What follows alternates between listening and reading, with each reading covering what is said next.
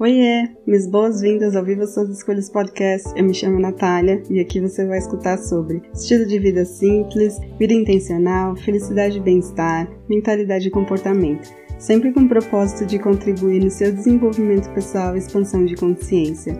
Lembre-se que você é livre para definir sucesso e felicidade nos seus próprios termos. Bora pro episódio de hoje? Oiê, aqui é a Nath e eu estou de volta para mais um Nath Responde do Viva Suas Escolhas Podcast. Se você quiser deixar sua pergunta para ser respondida também, tá tudo descrito aqui na descrição. E a pergunta da vez é: eu tenho dificuldade em seguir com as coisas que eu começo. Começo super empolgada e depois pareço perder o interesse muito rápido e vou deixando para lá. Como que eu mudo isso? Quem nunca, né? Eu vou compartilhar aqui algumas possíveis razões e uma maneira de lidar com isso, e vale ouvir também o último episódio sobre a importância de trabalhar os pontos fracos e o lado sombrio.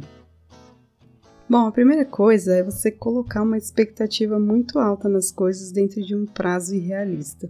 E aí, quando você começa a se aprofundar naquilo, a coisa vai ficando mais difícil, né?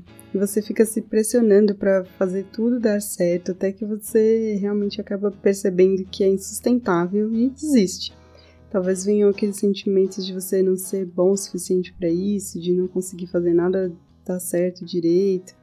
Então é importante observar se você realmente se propôs um desafio estimulante ou se isso é simplesmente opressor.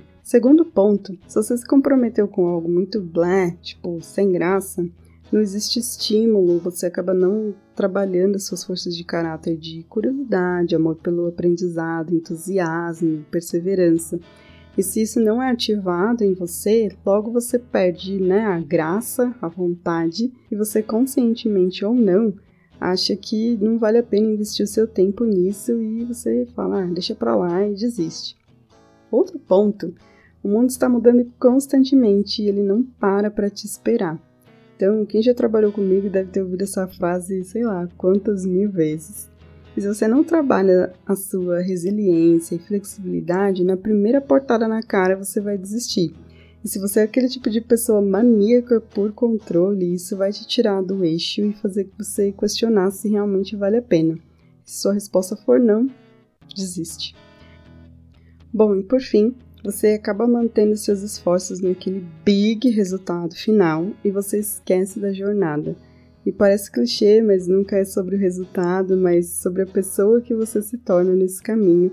E acho que essa frase é do Tony Robbins. uh, e se você não consegue enxergar as coisas que acontecem durante né, o processo, no caminho, você vai sentir que nada está acontecendo e vai desistir, porque você não vê realmente né, pelo menos uma pincelada daquele big resultado. A primeira coisa que você tem que ter em mente é que, a não ser que seu objetivo seja fazer um bolo, então, né, isso vai ser rápido. Se não for, tem que lembrar que as coisas precisam de tempo, que nada se manifesta assim do dia para a noite.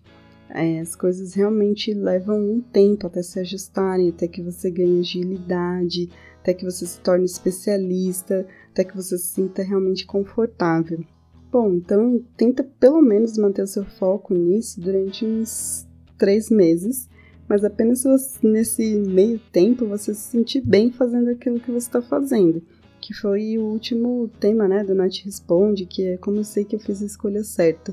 Também é importante você prestar atenção nas gratificações instantâneas que você se, se dá para compensar as suas falhas, porque no final das contas a nossa mente simplesmente quer que a gente se sinta bem.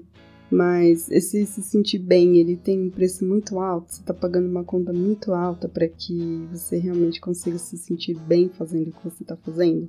Outra coisa importante é criar um sistema que te ajude de alguma forma a se manter nos seus projetos de uma maneira consciente.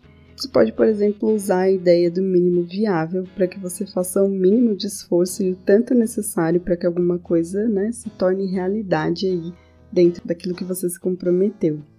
Uma outra coisa bacana é você manter um diário. Eu uso muito uh, o Google Calendário e lá eu coloco quantas vezes eu tenho que beber água, tipo, os dias que eu tenho que limpar a casa, é, as minhas atividades de trabalho.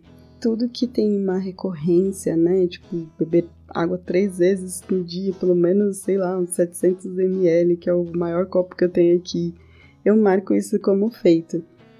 Isso me ajuda a perceber que eu realmente estou fazendo alguma coisa pelas minhas intenções, pelos, né, pelos, pelos meus objetivos. E também, obviamente, me lembrar de fazer isso com os lembretes, porque senão a gente simplesmente coloca lá e vai fazer qualquer outra coisa que chama mais a nossa atenção.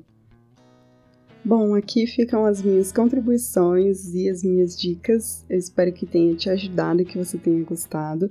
E lembra de ficar aqui mais um pouquinho para ouvir os recadinhos.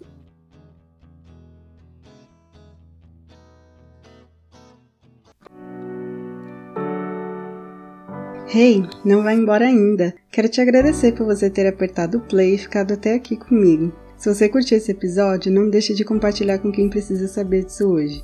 Aproveita para me seguir e ficar por dentro dos próximos. Espero que você tenha gostado, aprendido e se divertido. E ah, se você quiser saber mais sobre meu trabalho, acesse o site nataliareis.com, Natalia com TH. Até mais!